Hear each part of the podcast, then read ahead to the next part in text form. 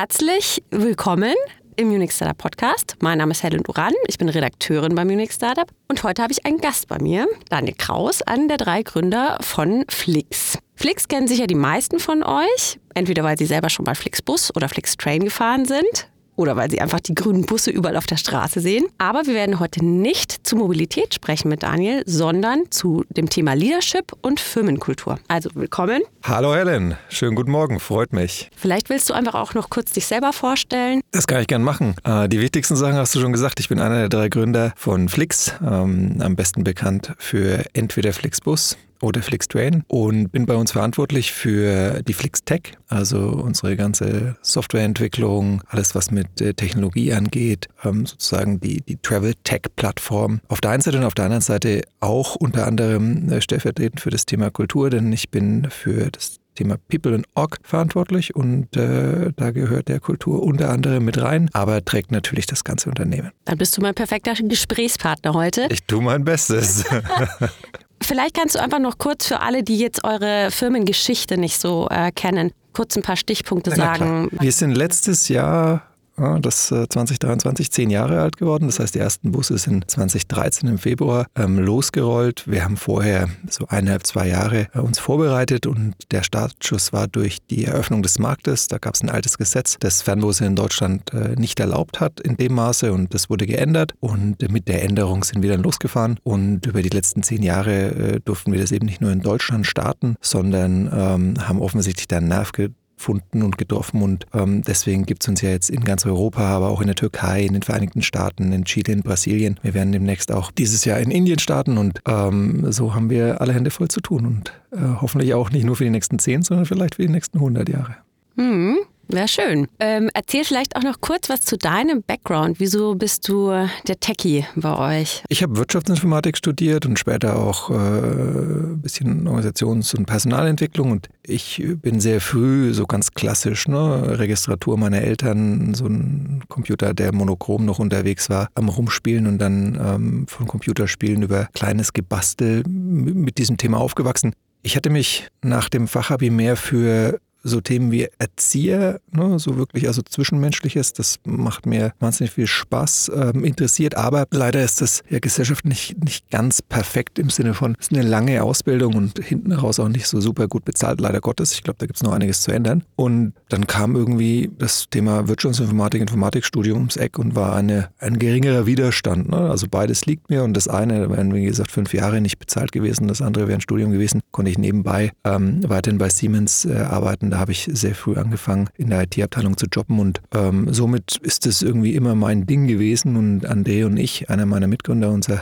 CEO, wir hatten ja auch 2005, 6 und 7, glaube ich, schon mal so eine kleine IT-Bude, ähm, wo wir zusammen mit Studenten für mittelständische Unternehmen von Webseiten über Infrastruktur so IT-Themen betreut haben und äh, deswegen war das äh, Tech-Thema schon immer mein Thema und äh, wir konnten quasi sehr komplementär als Team starten, arbeitsteilig sozusagen. Und was sind jetzt heute deine Aufgaben? Also wie kann man sich das vorstellen? Was ist so dein Alltag, wenn es den überhaupt so gibt, den üblichen Alltag? Doch, Alltag gibt es schon. Also nach wie vor ähm, bin ich ja dafür verantwortlich, schlussendlich, dass ähm, unsere Technologieplattform unseren vielen Kunden überall auf der Welt gleichermaßen mit gleicher Güte zur Verfügung steht. Egal, ob jemand mit einer App buchen möchte oder äh, durch eine Agentur oder über unsere Website, das muss in deren Sprache gehen und es muss auch ähm, mit den Anpassungen gehen, die die Kundinnen und Kunden gerne hätten. Und äh, dann bin ich natürlich auch dafür verantwortlich, dass äh, alle unsere Mitarbeitenden, unsere Kolleginnen und Kollegen erstmal auf uns aufmerksam werden und sich hoffentlich für uns entscheiden, aber das dann auch bis hin zu so profanen Dingen wie die Gehaltsabrechnung, dass das überall einwandfrei funktioniert. Und auch da, wir sind ja mittlerweile in ähm, 28 Büros, könnten jetzt bald 29 werden und ähm, in fast 40 Ländern. Und dann, dann ist es so, dass dass das einfach sehr, sehr unterschiedlich ist und du willst allen gleichermaßen Rechnung tragen, weil es natürlich alle Kundinnen und Kunden und alle Mitarbeiter, egal wo sie sind. Alle 5500, glaube ich, habt ihr, ne? So ungefähr, ja, genau. Ähm, das sind natürlich gleich wichtig und ich fühle mich für alle gleichermaßen verantwortlich. Und ähm, das ist so das Grundsätzliche, das Alltägliche. Äh, das hingegen hat sehr viel mit der Tatsache zu tun, dass ich mich äh, als Führungskraft verstehe und das bedeutet ähm, so ein bisschen als Dienstleister für die Kolleginnen und Kollegen und das heißt äh, so von ich sag mal, von neun bis fünf, ne, salopp gesagt, da bin ich schon die meiste Zeit äh, in Zwiegesprächen mit den Kolleginnen und Kollegen und gucke, okay, wo sind Herausforderungen, wo kann ich helfen, dass äh, so schnell wie möglich und so produktiv wie möglich gearbeitet werden kann. Weil im Normalfall haben wir ja Leute, die die Rollen begleiten, die sie begleiten und da sehr viel besser drin sind als nicht nur ich, sondern auch als wir. Und ähm, dann muss ich nur dafür Sorge tragen, dass ihnen nichts im Wege steht, was sie vielleicht nicht lösen können. Und ähm, so gestaltet sich mein Alltag. Heißt, du hast weitestgehend eine offene Tür? Ja, also ich habe, äh, je nachdem, ne, in München im Büro haben wir eine offene Tür. In Berlin äh, im Büro habe ich überhaupt kein Büro. Hast du gar keine Tür? Ja, stimmt, genau. Da gibt es äh, außer die Eingangstür äh, nicht so richtig viele Türen. Von daher ist diese offene Kultur, die ist äh, inhärent, das war schon immer so und das wird sich bei uns auch nicht ändern. Wollen wir vielleicht einfach auch nochmal zu den Anfängen gehen? Ihr seid ja wirklich von einem kleinen Start-up vor ein bisschen über zehn Jahren gegründet, ähm, sehr rasant gewachsen. Sprich, es hat sich sicher auch viel geändert vom Anfang. Du hast gemeint, klar, ihr hattet schon immer eine offene Kultur, aber ähm, ich wollte speziell auf ein Thema eingehen, weil ihr auch viele Übernahmen hattet. War das herausfordernd oder wie, wie ist das, wie kriegt man so einen erfolgreichen Merch hin von ganz unterschiedlichen Kulturen? Das ist am Anfang was Neues. Ne? Das ist äh, so eine Firma ist wie ein Werkzeugkasten ne? und besteht aus sehr vielen Dingen, die äh, man können muss und äh, manche kann man besser, manche kann man schlechter und manche kann man eben auch lernen. Und ähm, ich glaube, über die Zeit haben wir gelernt, wie so M&A, ne? Mergers and Acquisitions, Zusammenschlüsse und Übernahmen funktionieren und was dabei wichtig ist, das gilt für Tag 1 bis hin jetzt auch zur letzten großen Transaktion mit Greyhound, dass man da offen ist, kulturoffen, weil am Schluss geht es um das Beste aus beiden Welten. Also die Zukunft schreibt sich ja durch die gemeinsamen und jedoch unterschiedlichen Vergangenheiten. Also es ist ja so, dass Greyhound mit über 100 Jahren viel älter ist als wir und dass man das natürlich incorporaten muss, also mit aufnehmen muss. Das ist jetzt Teil der Gruppe und so hat es auch damals begonnen. Die erste große äh, Transaktion war damals äh, der Zusammenschluss zwischen mein Fernbus und Flixbus und äh, da zum Beispiel ähm, habe ich angefangen, regelmäßig zu dem Zeitpunkt 2015 noch jede Woche in Berlin und in München zu sein. Und ich bin auch nach wie vor in Berlin, weil es ist äh, mit unserer größter Standort neben München und ähm, ein Großteil der Techies sind da. Aber es war eben auch wichtig, dass Kultur nur durch Menschen meiner Meinung nach ausgetauscht werden kann, durch Vorleben. Und äh, deswegen habe ich mich damals entschlossen, sehr regelmäßig äh, immer noch jede zweite Woche in Berlin zu sein. Jetzt speziell bei Greyhound habe ich mir damals gedacht, oh wow, das ist sicher spannend. Ja, was war da, kannst du irgendwie auch große Herausforderungen nennen? Also irgendwas, was besonders schwierig war und wie ihr das gemeistert habt? Also bei Greyhound war gerade, wenn man jetzt meine Bereiche anguckt, schon eine Herausforderung, dass deren Technologiesysteme, deren Plattformen teilweise so alt waren wie ich selbst, ne? also deutlich über 35 Jahre. Und äh, unser Anspruch ist natürlich, wenn man das dann migriert und mittlerweile läuft ganz Greyhound auch auf der ähm, Travel Tech Plattform von Flix und ähm, das haben wir ein bisschen was über einem Jahr geschafft. Darauf bin ich sehr stolz, weil wieder eine tolle Teamleistung. Aber das zu identifizieren, zu analysieren und dann auch äh, so zu transformieren, das war schon nicht ganz ohne, weil na, da gibt es teilweise Systeme, da weiß man noch nicht mehr mehr, wenn man sie aufmacht, okay, wer ist dafür verantwortlich? Gibt es die Person überhaupt noch? Was tut das alles? Aber unser Anspruch ist natürlich Kontinuität. Das heißt, äh, was auch immer da funktioniert hat, vor allem gegenüber unseren Kundinnen und Kunden, das muss auch in Zukunft funktionieren. Und dazu muss ich erstmal verstehen, wie das funktioniert. Und dann muss ich mir überlegen, wie ich es transformieren kann. Und äh, das war bei so alten Systemen teilweise schon herausfordernd.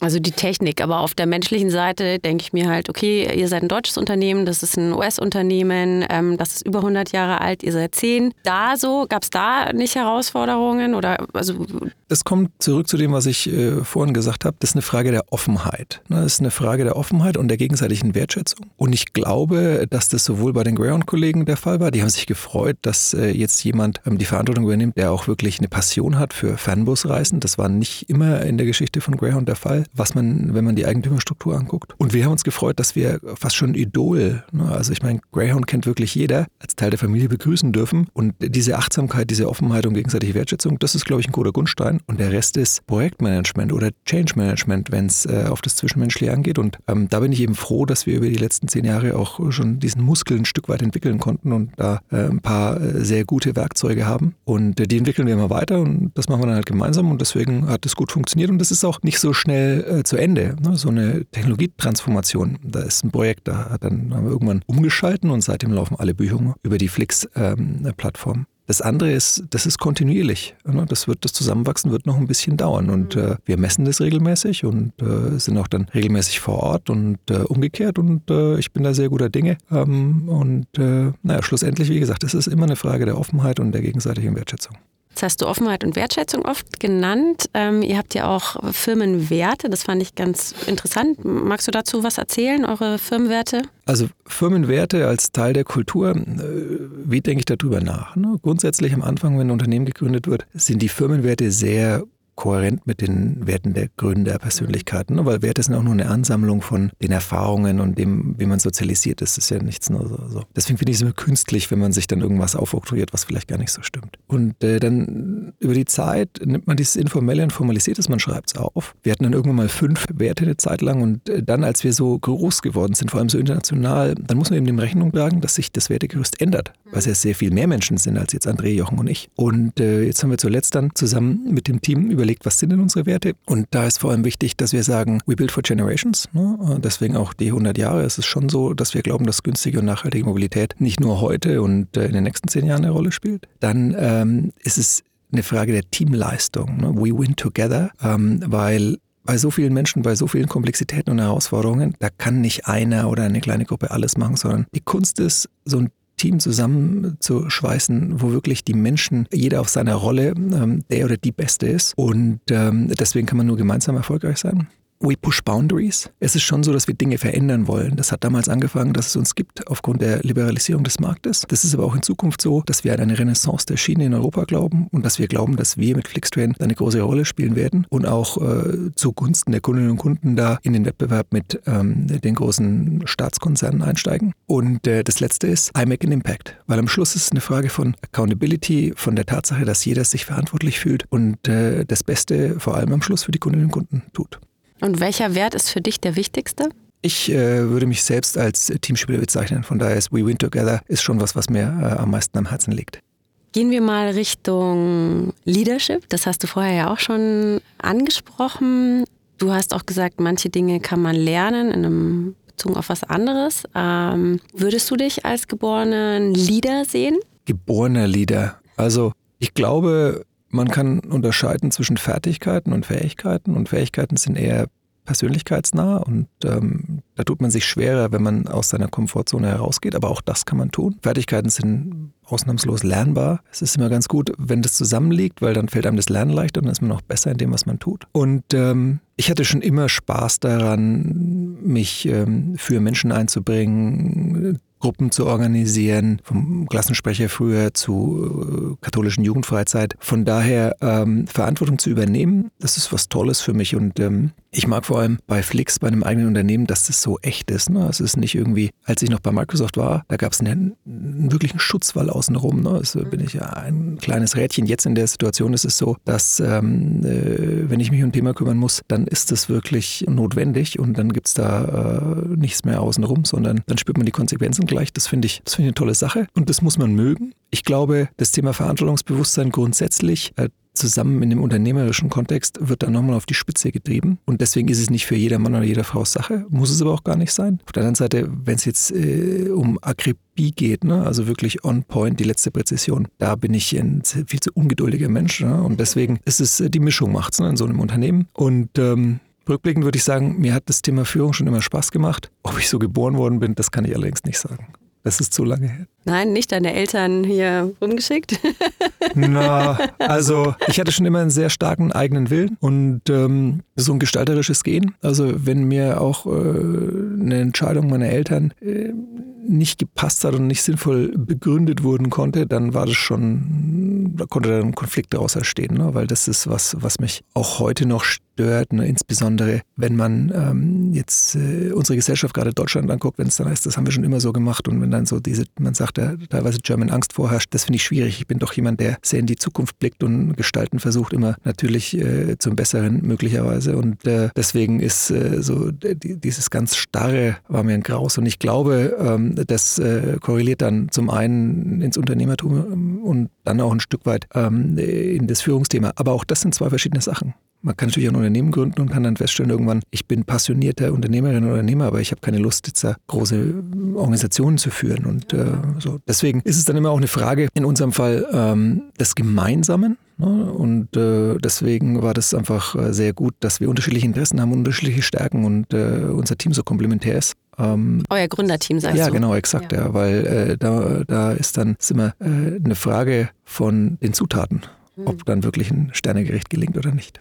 Da habt ihr auf jeden Fall gute Zutaten zusammengewürfelt bei eurem Erfolg, den ihr habt. Du hast vorher gesagt, Führung ist für dich Verantwortung. Ist das nur Verantwortung oder ist das auch noch mehr? Ja, es ist schon so, also das es startet mit Verantwortung, der Bereitschaft und des Willens, äh, diese zu übernehmen. Und dann ist aber auch eine Frage des Vorlebens. Ne, es ist schon so, ähm, dass ich der Meinung bin, dass Führungskräfte gute Beispiele sein sollten. Das heißt, äh, wenn ich ähm, in dem Kulturkontext mir überlege, dass wir als grünes Unternehmen jetzt nicht Taxi fahren, sondern mit den Öffentlichen unterwegs sind, deswegen bin ich auch fünf Minuten zu spät gekommen, tut mir leid, dann, ähm, dann muss ich das selbst tun. Ne, das heißt, äh, als gutes Beispiel voranzugehen, das halte ich, glaube ich, für äh, sehr, sehr wichtig. Ne, und weil du vorhin auf meine Eltern mich angesprochen hast, das ist natürlich auch sowas. Wenn wenn ich von meiner Tochter und meinem Sohn etwas erwarte, was ich selbst sozusagen diametral anders äh, vorlebe, dann wird das schwierig. Und ich glaube, ähm, deswegen gehört das, das, dieses äh, gute Beispielsein schon auch mit dazu. Und am Schluss ist es eine Frage, vor allem sich zurücknehmen zu können und erstmal zuzuhören, weil ich halte, wie gesagt, Führung für ein Stück weit Dienstleistung. Ich sorge dafür, dass ähm, alle unsere Kolleginnen und Kollegen höchstmöglich produktiv unterwegs sein können und versuche gemeinsam mit denen irgendwie Obstacles, Hindernisse zu identifizieren und dann wegzuräumen. Und äh, das macht mir Spaß. Das führt auch dazu, dass man Spaß daran haben muss, mit Herausforderungen und teilweise mit Problemen umgehen zu dürfen, die sonst, also die bleiben halt da liegen, da ist ja sonst keiner mehr. Ähm, die räumst du dann weg? Ich gebe mir allergrößte Mühe, meistens gelingt es, manchmal auch nicht. Ähm, und äh, das ist so ein bisschen das Selbstverständnis. Ne? Ich bin nicht, deswegen halte ich einen Unterschied äh, für zwischen Management und Leadership, das halte ich für wichtig. Ne? Man kann ein guter Manager sein, das ist eine Fertigkeit, aber Leadership ist äh, mehr als nur ähm, managen, sondern eben auch führen, vorne weggehen, als gutes Beispiel. Hast du persönlich auch Herausforderungen bei dem Thema? Also gibt es irgendwas, was du beim Thema Führung einfach ja, nicht magst oder was dich äh, stresst? Also stressen tut mich Gott sei Dank wenig. Ähm, da könnte ich wieder Bezug auf meine beiden Kids nehmen. ähm, was immer wieder eine Herausforderung ist, ist äh, die richtige Distanz zu wahren. Ich werde als Kumpel auf der Typ beschrieben und ich glaube, das trifft es auch ganz gut. Ja. Ich meine, ähm, ich bin äh, eher nahbar, mir macht das Spaß. Ähm, äh, alle Welt ist gefühlt mein, mein Freund. Aber um auch dieser Verantwortung gerecht zu werden, braucht es manchmal auch eine gewisse gesunde Distanz, um vor allem auch mal Entscheidungen treffen zu können, die nicht ähm, nur auf Sympathie ähm, stoßen. Und das sind Dinge, also die bleiben eine Herausforderung und der muss man sich stellen. Ähm, deswegen stresst mich das nicht, aber das ist eine Tatsache. Ne? Es gibt halt eben nicht nur, nicht nur tolle Entscheidungen und ähm, diese Distanz da zu wahren. Du bist jetzt nicht mehr nur der Startup-Bro. Der Startup-Bro. Ich, äh, ich glaube, Chef ist man ja schon, wenn man äh, startet mit den ersten paar Kolleginnen und Kollegen. Aber auch dieser, dieses Vorbildthema ist natürlich ein anderes, wenn das Unternehmen so groß ist. Ne? Warum ist das relevant? Man kann ein Stück weit beides sein, aber man muss gucken, ähm, wem gegenüber den Kolleginnen und Kollegen, mit denen ich zehn Jahre zusammenarbeite, da kann ich auch mal noch einmal den Bro raushängen lassen, weil die wissen, wenn es ernst ist, dann können die das lesen. Jetzt haben wir mittlerweile so viele ähm, Kolleginnen und Kollegen, die mich halt erst seit wenigen Monaten kennen. Und die kommen halt in ein Unternehmen, das jetzt eine gewisse Größe, ein gewisses Alter hat und die gucken da hoch. Und da muss man schon auch eben dem Rechnung tragen, dass die einen noch nicht persönlich kennen, können sie ja gar nicht. Und äh, dann ist die Frage, ne, als gutes Beispiel, ist es dann nur die Person oder auch die Rolle oder eben beides? Und äh, dieses Spannungsfeld, glaube ich, das muss man, äh, muss man schon vor Augen haben. Denn sonst passieren Dinge wie einen Wunsch zu äußern, einfach nur mal eine Überlegung, der dann so ernst genommen wird, dass er in eine Umsetzung kommt, obwohl das vielleicht gar nicht explizit Teil der Diskussion war. Von dir meinst ja, genau, du, wenn weil du die Menschen sagen, ja, wenn, wenn der das gut findet, dann wollen wir das bestimmt machen. Aber das heißt nicht, das ist nicht mein Selbstverständnis. Ich will genauso Ideen einbringen können wie alle anderen. Und wenn jemand sagt, das ist Quatsch, was der Kraus sagt, dann ist das auch okay. Aber das ist auch wieder Teil der Kultur und das muss man, das muss man über die Zeit gemeinsam lernen und äh, dem muss man Rechnung tragen, weil, wie gesagt, jemand, der zehn Jahre zusammen mit mir arbeitet, der hat das wahrscheinlich schon gelernt. Habt ihr noch zehn Jahre alte Mitarbeiter? Ja, natürlich. Also die sind älter als zehn, ja. wir beschäftigen nur Volljährige, aber ähm, die sind schon, ähm, die sind schon so lange dabei teilweise wie ich, teilweise sogar länger. Also wegen meinem Fernbus. Ja, genau. Die bringen noch eine andere Geschichte mit, bei Greyhound wahrscheinlich auch. Ja, das stimmt. Also die Kolleginnen und Kollegen habe ich, ja, das stimmt. Da gibt es da sind, da gibt's wahrscheinlich Kolleginnen, müsste ich jetzt mal gucken, aber die sind so lange dabei, wie ich alt bin. Das kann gut durchaus sein. Ja, wahrscheinlich. Okay, also Distanz in der Führung. Mhm. Ja, es ist ein Wechselspiel zwischen Distanz und Nähe. Ich glaube, es- man sollte nahbar sein, aber man braucht auch eine gewisse professionelle Distanz. Und das muss man wahrscheinlich auch lernen über die Zeit. Ja, wobei Lernen da meiner Erfahrung nach nicht nur mit irgendwie Kursen und Büchern erledigt werden kann, sondern das ist eine Frage von auch wieder Offenheit, Selbstreflexion, Dinge mal ausprobieren und äh, dann daran wachsen oder auch mal bei anderen abgucken. Das ist ja völlig, völlig fair. Bei wem hast du abgeguckt? Ich fand immer im Umgang mit anderen Menschen ähm, mein Großvater ein großes Vorbild. Unternehmerisch ähm, den Heinz Dürr, ehemaliger Bahnchef, der leider Ende letzten Jahres verstorben ist. Ähm, und dann aber auch mein erster Chef bei Siemens, der Walter Kaiser.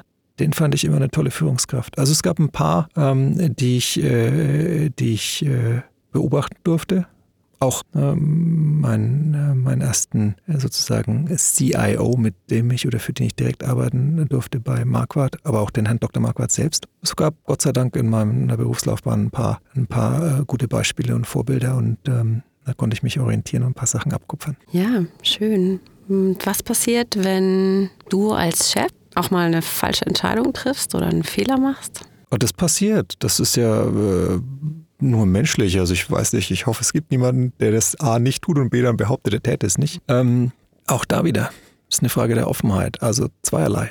Offen sich selbst gegenüber ist eine Reflexionsfrage, das festzustellen und dann auch den Mut zu haben, das zu revidieren aber auch offen für Feedback oder Kritik. Wenn ein anderer sagt, ja, nice try, aber war irgendwie ein Quatsch, was du entschieden hast, dann nicht daran festzuhalten, ne, sondern auch zu diskutieren und dann ähm, äh, diese Änderungsbereitschaft, die ist wichtig. Das ist auch das, was, glaube ich, moderne Führung und ähm, agiles Leadership ausmacht. Einfach veränderungsoffen und veränderungsbereit zu sein und insbesondere jetzt im, 21. Jahrhundert halte ich das für elementar wichtig, weil einfach so viele Dinge sich so schnell verändern. Und äh, da wäre es vermessen zu sagen, ich habe eine Entscheidung getroffen und die ist jetzt für alle Zeit ist die. Für die nächsten 100 Jahre. Ja, genau. Das ist also, ah, nee, das entspricht nicht meinem Selbstverständnis. Habt ihr dazu auch was aufgeschrieben in euren Firmenstatuten? Wie meinst du? Zu, zum Thema Fehlerkultur? Ähm, was in den alten fünf Werten expliziter verankert war und was aber immer noch Teil der Kultur ist, was nur in diese vier ähm, Werte nicht mehr direkt oder vielleicht im Sinne von wie Push Boundaries Eingang gefunden hat, ist dieser Entrepreneurial Spirit. Wenn man was bewegen möchte, auch im Sinne von wie Push Boundaries, Entrepreneurial Spirit, dann muss man eine Fehlerkultur haben, die, ähm, die sehr offen ist. Weil sonst kann ich keine Entscheidung treffen, sonst kann ich nichts ausprobieren. Und ich sage immer, der einzige Fehler, den man machen kann, ist zu versuchen, Fehler zu vermeiden. Und ähm, deswegen ist Entrepreneurial Spirit schon Teil der DNA. Also ihr pusht das auch bei euren Mitarbeitenden? Was heißt, wir pushen das? Das ist eine Frage von Raumgebung. Ne? Also ähm, es gibt ja unterschiedliche Menschen und da gibt es von Carol Dweck so ein, so ein Standardwerk über Growth und Fixed Mindset und ich glaube, man braucht beides. Wenn man zu viel von dem einen oder zu viel von dem anderen hat, dann ist das nicht mehr optimal und Leute mit Growth Mindset, die machen sowas super einfach und Leute, die eher bewahrerisch unterwegs sind, halt nicht. Aber wie gesagt, man braucht beides. Ne? Wir sind so groß, wir brauchen Prozesse. Wir sind ein Compliant Company, ne? es gibt ja Regeln. Und äh, ich kann jetzt nicht unserer Chefbuchhalterin sagen, hier machen wir da ein Experiment, wie Rechnungslegung geht. Das ist ja Quatsch. Ja, also von daher ähm, äh, bereiten wir den Raum und, äh, ähm, und unterstützen das, wie wir können, aber wir pushen da niemanden. Ne? Und ähm, vielleicht nochmal ein Schwenk ein bisschen in eine andere Richtung, wenn ihr neue MitarbeiterInnen einstellt, gibt es da irgendwas, worauf ihr besonders speziell jetzt, also klar, Fähigkeiten sind das eine, aber bei der Persönlichkeit achtet? Also ich persönlich, aber das ist ja äh, mittlerweile nicht so, dass ich äh, alle neuen Kolleginnen und Kollegen einstelle, achte sehr stark auf den Cultural Fit, diese Mindset-Frage. Ob Menschen in der Lage sind, sich zu verändern, mal einen Fehler einzugestehen. Ne? Wie, wie offen sind die als Persönlichkeiten? Das ist mir wichtig, ist mir sogar wichtiger als äh, das Skillset, als die Fertigkeiten. Das ist gleichermaßen aber auch meine persönliche Erfahrung die größte Herausforderung. Weil in so einem Vorstellungsgespräch, da will ich ja, dass ne, meine Wunschkandidatin, mein Wunschkandidat zu uns kommt und hoffentlich auch umgekehrt. Und das ist so, ne, da ist man dann frisch verliebt, Schmetterlinge und so. Und deswegen ist es eine große Kunst, hinter die Fassade zu gucken für beide. Und das, äh, also bei Führungskräften zum Beispiel, nehme ich hin und wieder unseren Coach. Ne? Ich habe einen persönlichen Coach und der kennt die Firma und mich ganz gut. Und wenn der dann mit, mit einer Kandidatin einem Kandidaten spricht, dann gibt es nochmal eine dritte Meinung. Ne? Dann, dann kann ich verhindern, dass sowohl ich als auch Kandidatin oder Kandidat sich einbilden, das ist aber die Hochzeit im Himmel und dann mhm. vielleicht doch nicht. Und da gibt es verschiedene äh, Methoden. Grundsätzlich ist die Tatsache dem Rechnung zu tragen und zu sagen, mir ist es wichtig, ne? wie ist das Mindset, Offenheit, ne? wie ist auch umgekehrt die Firmenkultur, dass das wichtiger ist als die Rollenbeschreibung alleine oder eben das Skillset, das da mitgebracht wird im Sinne eines CVs. Das heißt, du nimmst eher dann den Coach mit als ähm, die Personaler? Naja, ich glaube, dass eine gute äh, Personalkollegin, ein guter Personalkollege schon auch äh, Teile einer Coachrolle dabei haben. Und deswegen sieht man ja nicht umsonst häufig auch äh, Psychologie als Studium, als Background, als gute People-Partnerin oder People-Partner, ist man schon auch für seine Führungskraft Coach und sollte auch mal unabhängig von der reinen Fertigkeitsbetrachtung da so einen, so einen Blick drauf haben. Ähm, das kann teilweise sogar noch mal besser sein als so eine Außenperspektive, wie ich sie beschrieben habe. Warum? Weil man muss schon dem Rechnung tragen, dass in so einem großen Unternehmen auch neben der gemeinsamen Kultur so ein bisschen eine Subkultur hier und da entsteht, was legitim ist. Ne? Also ich glaube, man braucht eine sehr gute Membran, ne? dass man alle, jeder weiß, okay, wir gehören hier zu dieser Familie. Aber nach innen sollte man auch ein hohes Maß an Freiheit geben. Und diese Subkultur, die kann natürlich vielleicht äh, eine Personalerin, ein Personaler im Sinne eines Coaches bei so einem Vorstellungsgespräch besser mitspiegeln mit der Führungskraft zusammen. Weil die näher dran ist, meinst ja, du? Genau, ja, genau. Als jetzt zum Beispiel äh, der Kollege, von dem ich gesprochen habe, ne? weil es halt sehr weit weg. Naja, und ihr habt ja auch ein internationales Team. Also da werden Total. viele äh, Subkulturen Total. wahrscheinlich äh, entstehen oder entstanden sein. Das ist das, was ich vorhin gesagt habe, als wir über Mergers und Acquisitions gesprochen haben. Ähm, ich halte es für fehlerhaft, das überzustülpen. Es gibt so Methoden, wo es dann heißt, na jetzt hier alles, sagt mir der Dampfwalze. Äh, Aber, und das sind natürlich nur die sehr spitzen Beispiele, Kamil Koç in der Türkei oder eben Greyhound in den USA sind über 100 Jahre alt. Die haben Historie, die muss man wertschätzen. Da kann ich einfach sagen, hier weg damit. Das wäre meiner Auffassung nach nicht korrekt. Sind eigentlich die, die Greyhound-Busse jetzt auch grün? Nee, die ähm, haben äh, teilweise so eine grüne, ich nenne es mal Banderole, dafür kriege ich jetzt bestimmt von unseren Marketingkollegen auf den Deckel. Also man merkt, dass, äh, nee, nee, ich glaube, es ist einfach technisch nicht korrekt, ähm, aber man merkt, man sieht auch in der Türkei, ähm, äh, dass das sozusagen Teil der Flix-Familie ist, aber die tragen ihr Brand schon, äh, Greyhound schon auch noch ähm, klar zur Schau. Oder eben Kamil Koç, je nachdem in welchem Land. Ja, auch das spiegelt ja ein bisschen die Wertschätzung ja, wieder an absolut. die Tradition. Ja, Daniel, ich glaube, wir kommen jetzt sogar langsam zum Ende schon. Gibt es noch irgendwas, was. Du bist hier die Chefin im Ring oder in unserem Kabinchen, von daher. Kleinen Kabinchen, ja. Gibt es noch irgendwas, was du zum Thema Leadership oder Firmenkultur an die HörerInnen loswerden willst? Das Thema Führung, wie gesagt, hat sehr viel mit Verantwortung zu tun. Und Verantwortung beginnt meiner Erfahrung nach vor allem bei einem selbst. Und ich glaube, wenn jeder für sich Verantwortung übernimmt und dann manche haben den Appetit eben auch für mehr, für die Kinder, für die Familie, für die Eltern, Pflegekontext, aber eben auch für Teams, für ganze Unternehmen, vielleicht auch als Politikerin oder Politiker für ein Land. Das ist wichtig. Ohne Verantwortungsübernahme wird einfach wenig Veränderung gelingen und deswegen glaube ich, ähm, dass äh, das was Tolles ist. Das ist auch, ne, man fühlt da dieses, dieses Feedback, das man bekommt von der Umgebung. Das finde ich, wenn man Verantwortung übernimmt, etwas, was sehr, was sehr lebensbejahend und erfüllend ist und da kann ich nur alle ermutigen. Vielen Dank. Schöne abschließende Worte, Daniel. Schön, dass du da warst. Vielen Dank, Vielen Dank für die Helen. Einblicke und ja, danke. Danke auch. Tschüss. Tschüss.